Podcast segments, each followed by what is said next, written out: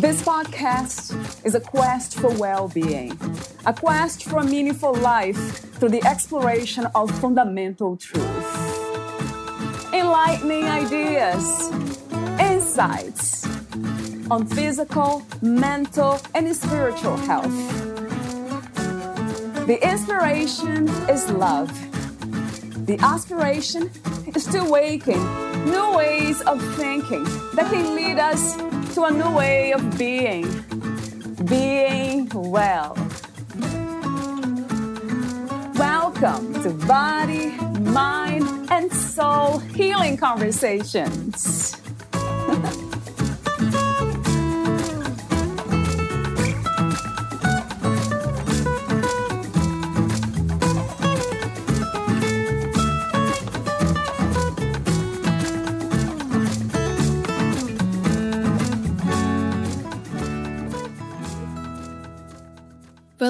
Teles interviews Larry Ackerman, The Identity Code, the eight essential questions for finding your purpose and place in the world. Your identity, your uniqueness, and the potential it holds. You've probably thought about how identity affects the success of your organization or even your own. And you've probably wondered about what makes you or your company distinctive and why that matters. Clarifying one's core identity is the foundation for creating value and being rewarded for it in return. Looking at the world through the lens of identity reveals purpose, bringing new sight and powerful new possibilities. Larry Ackerman's journey began as a very young child on a cold and unforgiving operating table in a hospital in New York City. He thought he would die. He thought something was wrong with him, but what Larry would discover is more powerful than anything he could have ever imagined the power of identity. Larry is the author of the groundbreaking book, The Identity Code. And in this episode, he shares with us how to figure out the most important question in your life Who am I? Larry Ackerman is a leading authority on personal and organizational identity and the pioneer of identity based management. He is the president of the Identity Circle, a consulting and coaching firm in Westport, Connecticut. His corporate clients have included AARP, Dow Chemical, Fidelity Investments, Lockheed Martin, Maytag, National Geographic, and State Farm Insurance. Larry is also the author of the groundbreaking book Identity is Destiny Leadership and the Roots of Value Creation. He has been a guest lecturer at the Yale School of Management, Chicago's Booth School of Business, Wharton, Pepperdine, and UCLA Anderson School. He is also the author of numerous articles on identity and its impact on leadership, brand, and culture. Larry is a member of the International Coaching Federation and a credentialed coach who works with individuals and executives. To learn more about Larry Ackerman, please visit his website, larryackerman.com.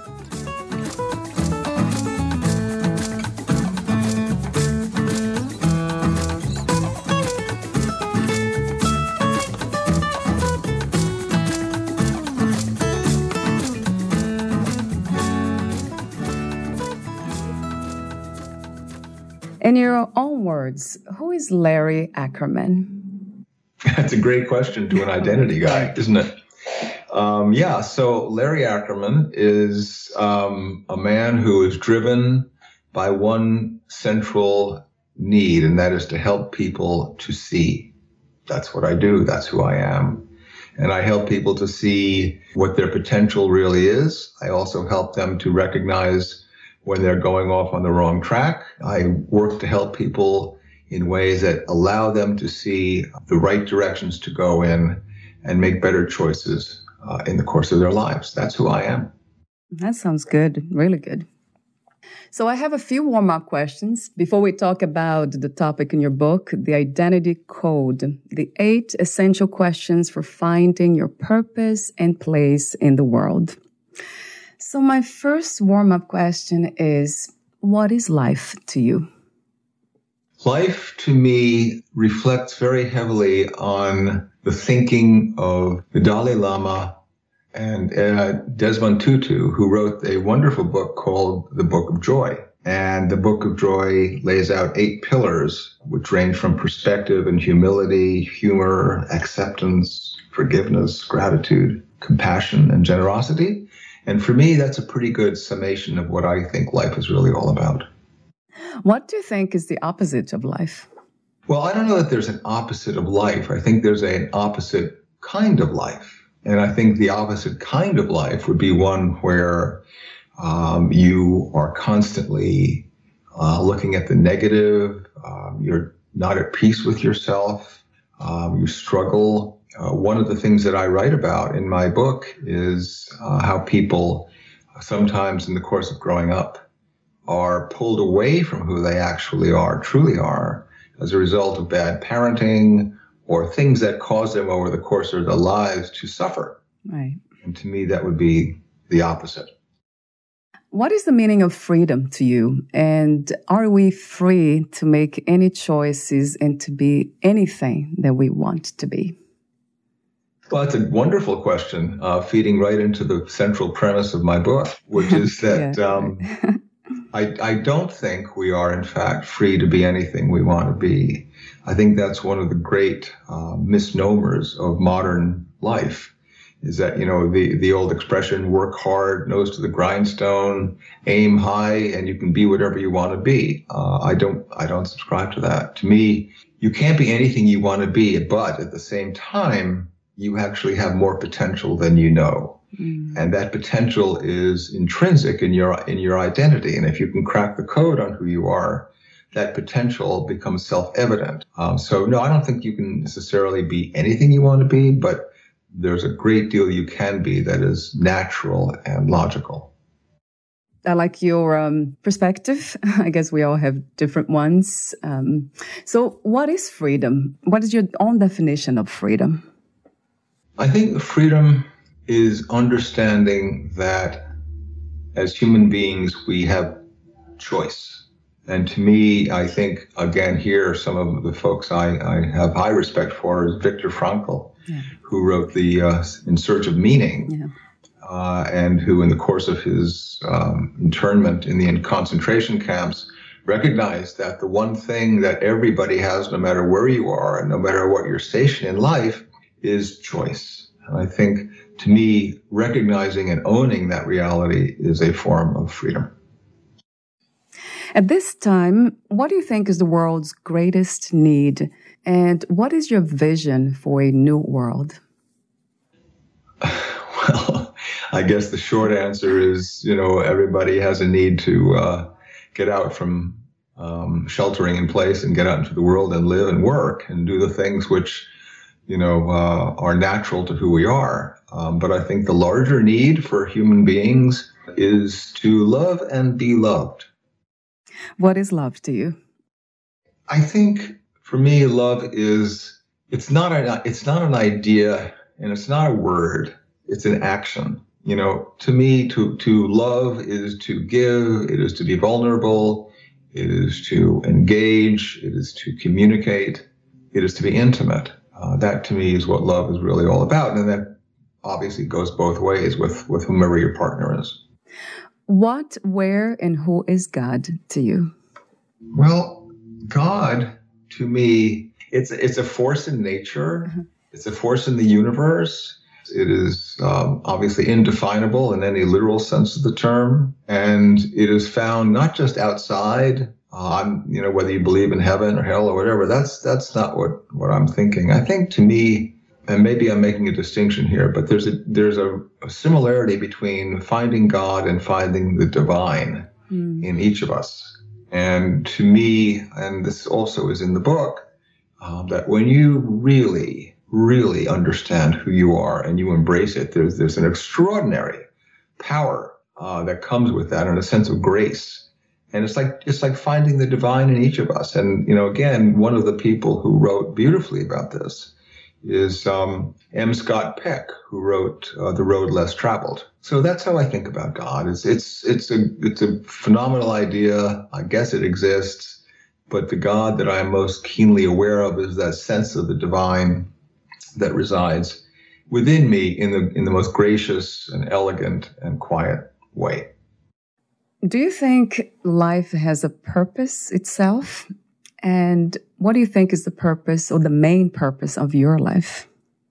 I would have to say that if life has a purpose generally, it is to make a contribution to others, to create value in some form or other for other human beings, um, whether that's small or large, you know, grand or modest, but something that that is an act of giving um, in constructive ways. I think that is a sort of a central sense of purpose. At least for me, it is. And my purpose, as I said, you know, my identity is the fact that I'm driven by this need to help people to see. That is my purpose. That is why I am here.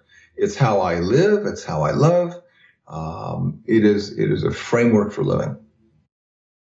So, in a way, you connect purpose to identity. Do you also connect those two words to mission? Oh yeah. So I actually, it's interesting you ask because I do a, a fair amount of, of, speaking on this topic and writing on this topic. And, you know, there are so many terms float, you know, floating out there, mission and purpose and identity. And if you're in the, in the, I mean, even personal brand, I mean, there's yeah. so many ways of getting at this idea. But my central belief is that if you really want to understand your purpose, you need to first understand who you are and that your purpose will emerge naturally. So to me, identity is cause and purpose is effect. Oh, wow. And mission, I could say the same thing. You know, identity is cause and mission is effect. My mission is to help people to see. My purpose is to help people to see. But that all emerges from the most fundamental notion, the bedrock of, of who I am as a human being. Yeah, that makes sense. Yeah. The identity in the sense is um, it's almost the vessel, the tools. Well, you know, the, the question underlying your question is so what do I mean by identity? And to me, the definition that I use is something along the lines of it is the unique combination of characteristics that that reveals your potential to create something of value in this world. It is born into every human being, and the, the challenge is to find it, to discover it, to articulate it, and to live through it. Yeah, I have um, I have some questions, specific question on that here. Um, so yeah, that was my last warm up question, and let's talk about your work and get to those questions. What was the inspiration and intention of writing your book, The Identity Code? Well, the inspiration um, has been in me for a very, very long time. Um, it's something I believe I, I, got to a point in my life, in my 40s, where I said, you know, I really have to, I want to get this down. I need to codify this. I need to share it as much as a sense of, you know, legacy, whether it's 40 years later or whatever. But the specific um, motivation for me in writing the identity code was recognizing that I had a chance to do three things to help people to recognize that these seemingly cosmic questions like, you know, who am I and what is my purpose or, or um, what makes me special, that these questions people go, oh, I can't answer that question. Yes, you can. I'm, I'm here to give you hope. I'm here to give you hope that you can. Number one. Number two, I'm here to help you do it. So if you read the book, you will discover concrete exercises to actually help you as a human being answer those questions for yourself. And the third motivation for me was the idea that if I did this well, I would have the opportunity to increase the prospects that you would be a happier person. So hope, help, and happiness. Yeah. Do you connect hope to faith and trust? No, I, I actually make a distinction. Um, I think hope, you know, it, it, they're all important in their way. I mean, hope is so fundamental to the human condition. If you give up hope, if you lose hope, if you have no hope, there's no point in going on. But I think uh, the second word was faith, and what was the third word? Trust. Okay, so that's a good sequence. So you begin with hope that you hope something's going to work out one way or another. I think though the next deeper level is is a matter of faith. Faith that things will work out. I'm not hoping, I believe it. I, I may not be able to, you know, track it or articulate exactly how it's going to unfold, but something in me deeply believes this is going to happen. I have faith that it, it will, in fact, happen. And then the third element you said was one more time? the difference between hope, faith, and trust. But then you brought the word belief. Oh, that's interesting. Another word that's similar. Well, I think I think faith to me and trust are very, very close cousins. Right. You know, when you have a great sense of faith, you are implicitly trusting that something will happen, something good. So true. So, when did you discover that you wanted to specialize in this specific field of personal and organizational identity? I'm not sure I discovered it. I think it discovered me. Yeah, I like that better. um, you know, I think that the story, the backstory, which is worth sharing with your listeners, that really spawned all of this was started when I was a child. I was four years old, and I was in the hospital. Um, I was in the hospital to get my eyes fixed. I was born cross-eyed, and parents put me in the hospital to have that surgery done. So I'm in the hospital, and I'm I'm alone. Parents were not allowed into operating rooms at the time, and I'm on the gurney, and I'm I'm strapped down with these canvas straps across my chest and my pelvis to keep me locked down. Um, and and suddenly I'm looking around. I can't see either parent, and I'm feeling this increasing sense of terror grow inside of me. And again, I'm four years old. I have no idea what is going on, even though my parents attempted, you know, to tell me. So that the situation gets worse and more frightening. And at one moment, I actually thought I was going to die and I didn't know why. And I asked myself a question inside. And the question is, what is so wrong with me that I must be changed from who I am? Mm. And in that moment, I had this extraordinary uh, sense of being alive, a consciousness about my own life. And then everything went black. But ever since that experience in the hospital, um, identity has been the governing force in my life. Wow. That is interesting. You're so young to have, I mean, one would think, too young to have those uh, deep questions. well, I, I, you know, it's an, it's extraordinary what children are capable of. Uh, I've read a lot about this, and you know, I have my own story, my own experience, but others have theirs, and it becomes seared into your memory uh, as though it had happened, you know, yesterday. So let's talk a bit more, explore more this idea of identity. So you already gave me the, the explanation, the description of what identity is. Yeah, the definition of identity. Mm-hmm, so how is it different from mm-hmm. uh, the roles we play in life in general? And also, what is true identity? What does it mean when you say true identity? What do you want to say exactly with that? Well, let's put those two questions together one of the biggest challenges I think we face today is that the idea of identity has become super popularized in the sense of, you know, identity politics, uh, in the sense that even today in the age of COVID-19, there is what I term an identity crisis because you know now it's either are you under 70 or over 70 are you a male or a female? Are you in a rural community or an urban community?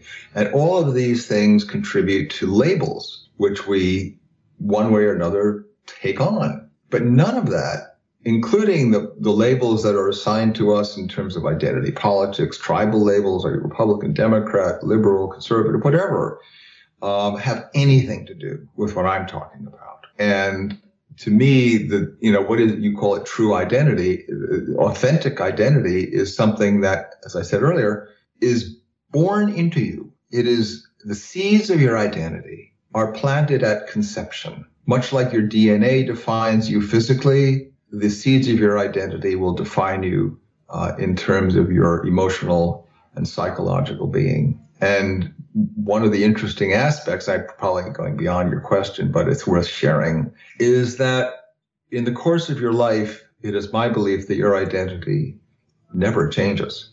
You're always who you are. However, however, how you express your identity can change a thousand times. So it's like a paradox. You know, uh, you are who you are, but how you bring yourself into the world can change many, many times. So it's both an anchor as well as an opportunity. And to complete the thought, labels, whether they were labels I mentioned or other labels like, you know, I'm a man, I'm a woman, gender, gender labels, gender identity, racial identity, ethnic identity, all of these things that we say, oh, I am a, I'm a professional, I'm a consultant, I'm a broadcast, you know, commentator. That is not who you are. What you do is not who you are. So, yeah, who we are is connected to what you mentioned earlier to the purpose and mission of one's life. Is there a difference between the identity code and the laws of identity? Uh, actually, wonderful question. No, they are um, totally symbiotic. The identity code and the eight questions that underpin the book are anchored even more deeply by the eight laws of identity, which are, in my view, uh, natural laws. They just exist. You know, they they're in nature. And I believe in the identity code, as I have in my first book. Uh, I articulate those laws um, chapter by chapter at the top or the beginning of each chapter. So the idea then is to make sure you recognize that this isn't me making stuff up. This isn't, you know, some frivolous brain, you know, experience that just comes up, but rather there's a there's a deep um, bedrock that informs this work, and in, not just this work, it informs everybody. These laws of identity, whether you like it or not, and whether you know them or not, are always at work. I find very interesting something that you said that I read, written by you. You say that life has an, an order. So, what kind of order?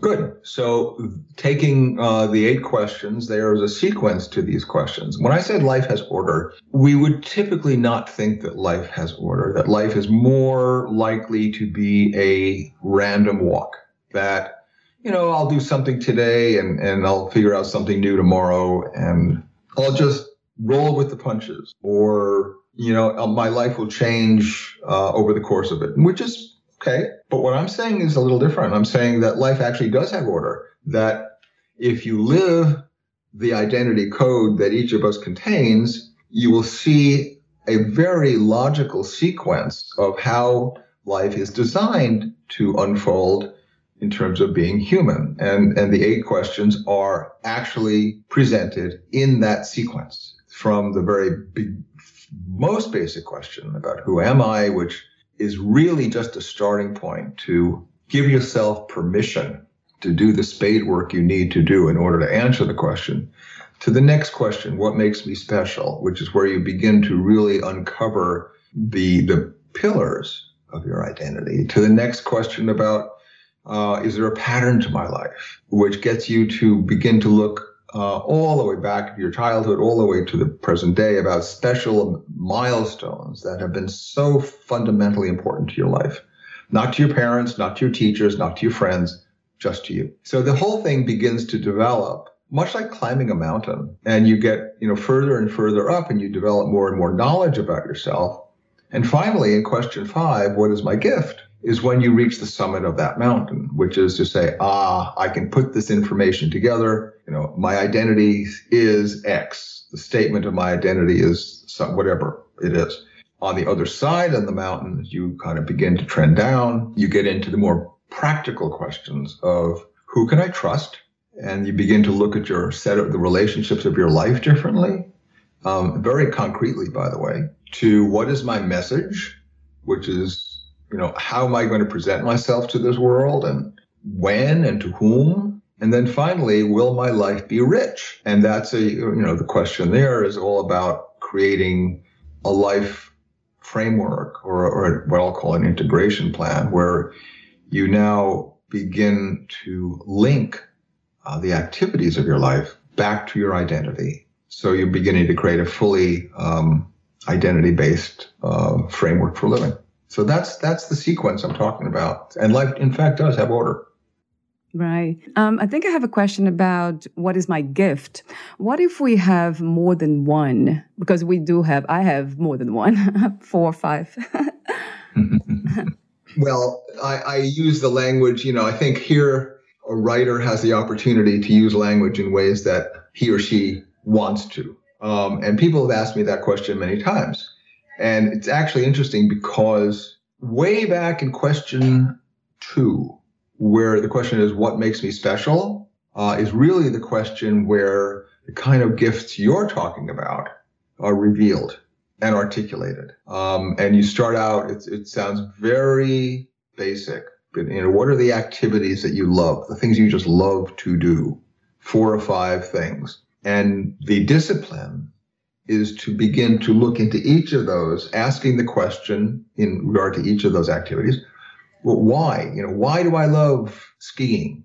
And then once you answer that, well, why do I, why did I say that? And then why did I say that? So it's an unfolding, it's a revelation that gets you to really understand what your deeper gifts are. And they become the basis for moving forward up to that last or to the fifth question, which is the one you're recognizing about what is my gift. So there, I've decided to use the term gift as a, um, a, a metaphor for, for identity. And in that chapter, I write that your identity is your gift to the world.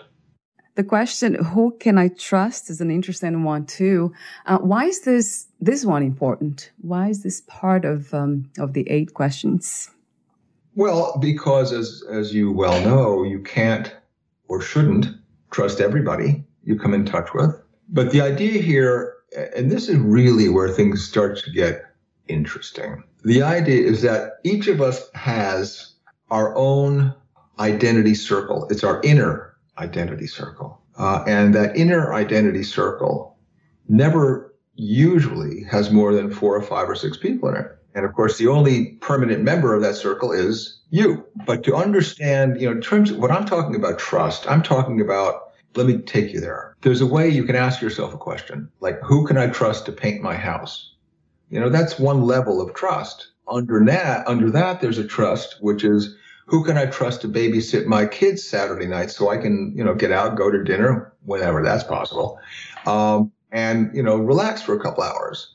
And under that, there's another level of trust, which is who can I trust, say, to take care of my ailing parents? That's even deeper and more significant. But there's even a deeper level of trust that I'm getting at, which is who can I trust will want what I have to give? And by the same token, whose gift will I want and cherish? So to me, who can I trust really means who will want to benefit, who will look for and, and take advantage of what my identity holds in terms of how I make a contribution in this world.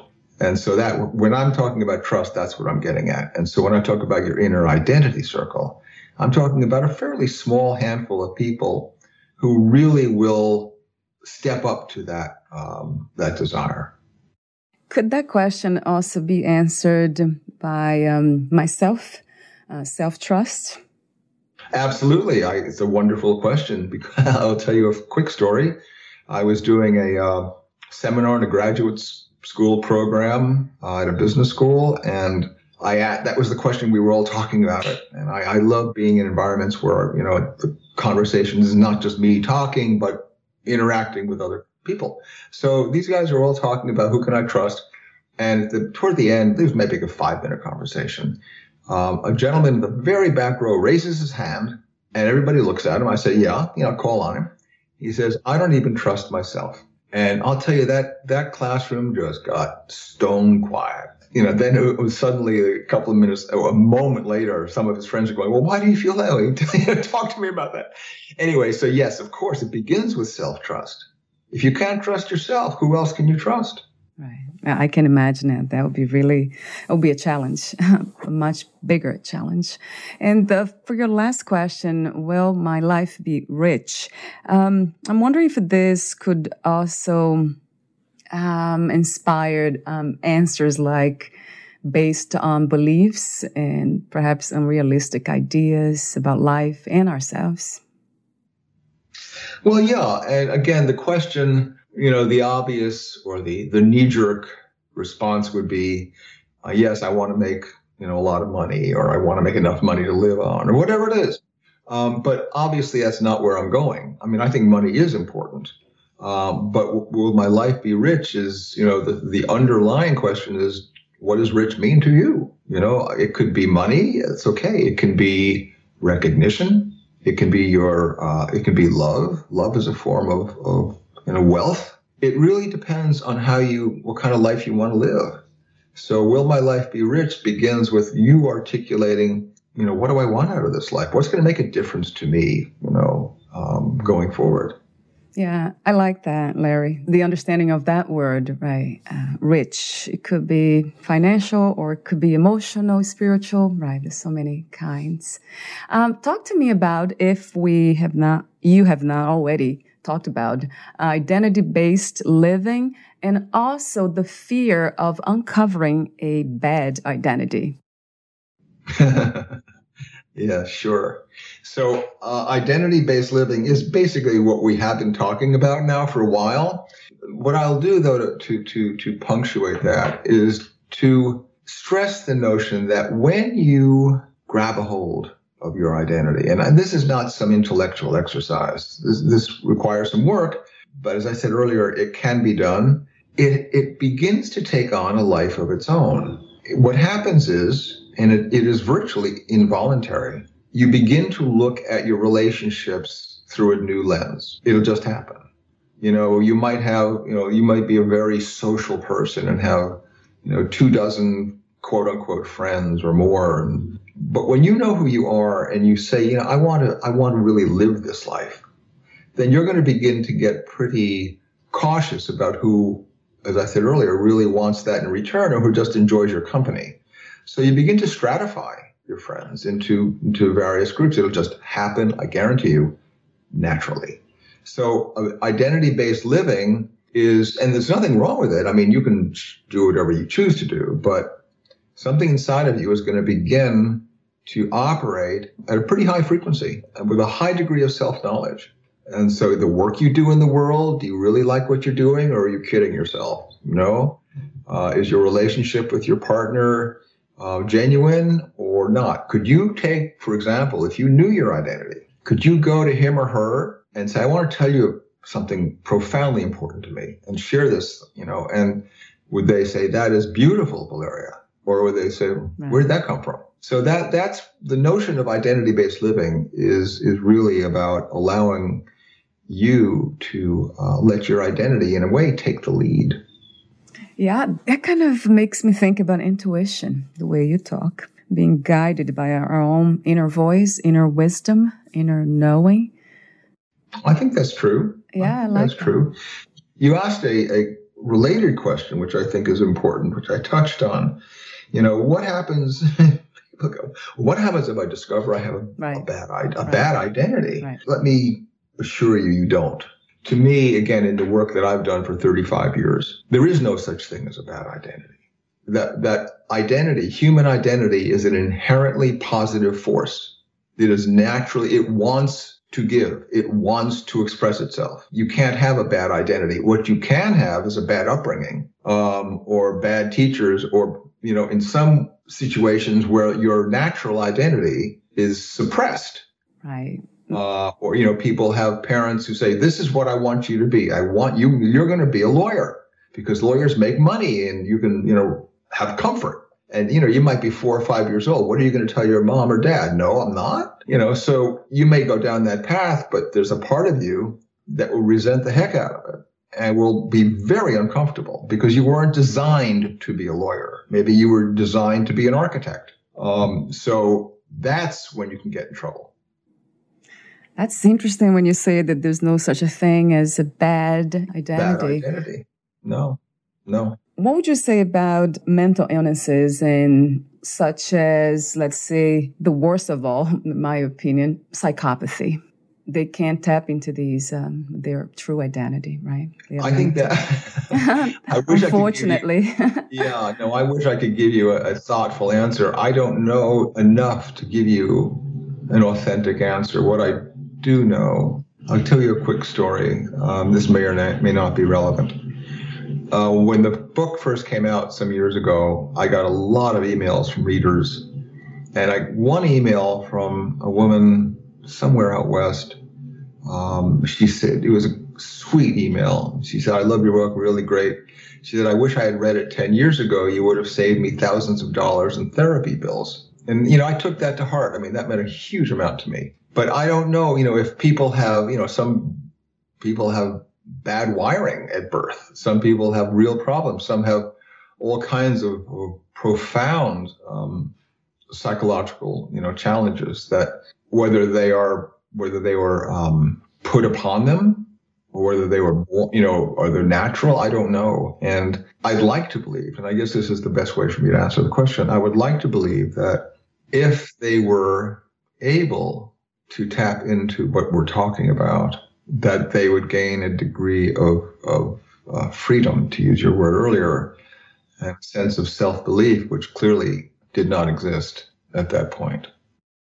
I'm wondering what are the obstacles to uncover our true identity? I really mean the resistance. What are some of the resistance that we have?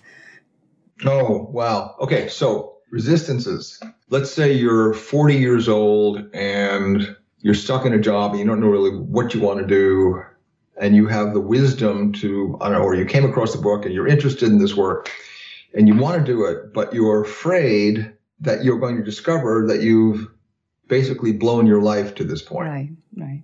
Okay. A lot of resistance. I'm not sure I, I want to do it, but you know what? I don't know that I really want to find out that I've made a mess of this, right. of things. Yeah. Um, that's clearly a resistance point. Another one is kind of getting at what you said earlier. Um, I, I, don't want to, you know, I don't want to find out that I'm a bad person or, or another one is I don't want to, you know, open up this Pandora's box and discover something really fabulous and nobody will know what I'm talking about and I'll lose my friends or my family will think I'm crazy. So those are three big ones. Um, and they all require very careful uh, guidance, you know, but the good news is nobody's going to ask that question or be concerned about those things if they had not already decided to explore what's going on inside. True. And that could be one of my next questions. What makes us to desire to even want to get there when most of our lives are so invested in our identity? And most of the time, our identity is just uh, fake. We have been pretending to be. I think we reach a point in our lives which may be conscious or at least initially unconscious where we don't want to suffer anymore maybe you've been in two or three jobs and not none has fit and you know there's something wrong here you know whatever that wrong means. Or you may be in in your third relation marriage and you go you know this isn't working you know and and maybe it's not her fault maybe it's my fault uh, or my problem. So i think there's got to be some kind of a trigger something that leads you to wake up at two in the morning looking at the ceiling, going, I need help. I need whatever that means, whatever it looks like. I'm ready for help. Um, and because I don't want to suffer anymore. Wow, I love that. It resonates with me which makes me think about another question. because life is very complex and it's um, from my experience, I'm not that old, but I, I have experienced this imbalance sometimes that life, it's not just happy and peaceful and great all the time there are times where we suffer. So I'm wondering if there are some kinds of sufferings that we are willing to end by uncovering our identity, as you, um, you teach, and other kinds of suffering that we just choose to make peace with it and accept. I, you know, it's all by degree. It's all by degree. It's it's how how much pain are you in? Yeah. I think you know we all do suffer. I suffer many times on for various reasons. I go, you know what? It's not worth. This is not a major deal. But I'm very, I'm, I've become so self-aware. Yeah, so that I, helps. I, I, can read, I can read my feelings very, very keenly. Um, so I think it's a matter of degree, you know. And you know, when those alarm bells go off, I mean, if you ignore those, you are in trouble. You know, one of the things that I say in um, in my talks that I gave or presentations is that sometimes a career challenge is really an identity challenge. Sometimes a personal challenge, it's really an identity challenge. And so if you're going to solve it or meet the challenge, maybe you want to take a couple of steps back before you try to go forward. You, you know, it gives you a much better, stronger platform from which to um, assess what is right to do and what is not right to do. Yeah. And then again, like you just said, if we are self aware, then it's much easier to make that move, right? To make that change and adjustments, right? I think self awareness is fine, but it, there's another element that is important, uh, and that is courage. You know, you may not be entirely self aware. This may be all new, but there's something inside of you that says, I am going to do this. What have I got to lose? You know, essentially. Um, so it takes a bit of courage. And I, I respect the heck out of people who bring that courage to, to relationships with me. Yeah. No, I agree. Yeah. It seems like, in a way, every change or major change begins with courage, right? And um, I have another question here about, yeah, how do we know for sure when we have finally discovered our true identity? Because your body warms like standing on a Caribbean beach in the midday sun. Oh boy, that sounds good. and everything inside quiets and everything softens and you stop and you feel an awareness, an alertness, and a stillness that you go, I have, you know, it's like uncovering a treasure. You look at the treasure and you go, my God, that is just beautiful. That's how you know. That makes me think about inner peace, being at peace within. Well, I, I believe very heavily in inner peace. In fact, in, in Identity Code, uh, early in the book, I define happiness because I know people want to know what do you think about happiness is, and I call it. I say, to me, happiness is um, being at peace with yourself among others in the world. Yeah. So you're not a hermit. You operate in the world. You have relationships, but you do so from a place of, of tranquility. Yeah, and what a wonderful state of being, of mind to be, right, Larry? Mm-hmm. Would you like to add anything or read a passage in your book before I ask you my final questions? In short, there is no person walking this planet who doesn't have the capacity to live through his or her identity. If we were to make identity the foundation of our lives, it would be a better, more productive world. But my vision is at best a hope. You are the one who matters. You are where the world begins. As you open yourself up to the possibilities your identity code reveals, remember that you are inviolable. You have value in this world simply as a result of being who you are. No one can take your identity away from you. No one can make you be someone you are not. That is your strength, and it is eternal. Never lose sight of who you are. Wow, that's wonderful. Sounds very spiritual too, to me. Very spiritual. Thank you, Larry, for um, what you do, your work, your message. It's truly wonderful.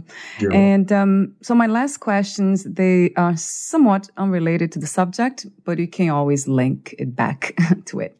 Uh, how do you define success? What is to be successful? Well, I think success begins with finding happiness. You know, what makes you happy in the deeper sense, what gives you joy, uh, to me, is the basis for finding success in this life. What was the hardest lesson to learn about your identity? To surrender to it, to let it be my guide. Do you believe in unconditional self love? Well, if I understand the term, I think yes, um, which is that uh, while we can be, I don't think you just love yourself no matter what. I mean, self flagellation is not cool. Um, you know, not taking care of yourself physically is not cool. Um, but I think the idea of loving yourself unconditionally when it's a positive and constructive experience, absolutely, I believe in that. yeah.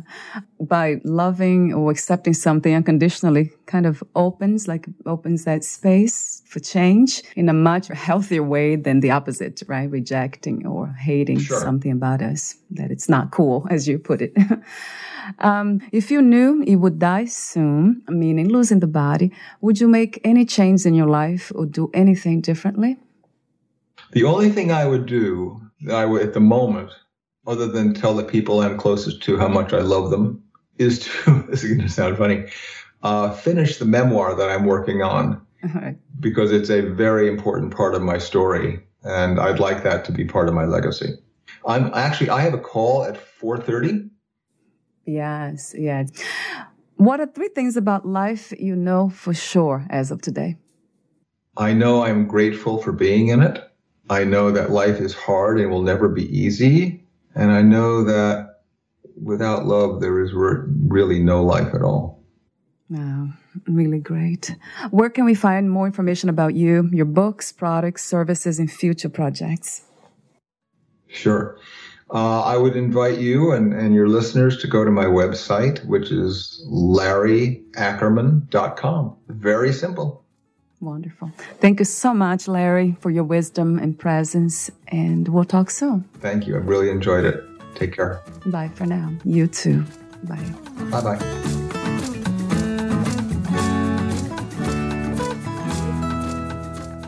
Thank you for listening. To learn more about Larry Ackerman, please visit his website, larryackerman.com.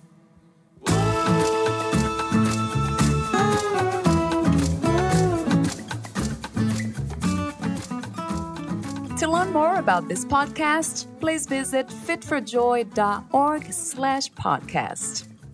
I want to thank the Patreon members Lawrence McGrath, Mark Basden, Terry Clayton, and Aidan Vickrock. Thank you again for listening, and bye for now.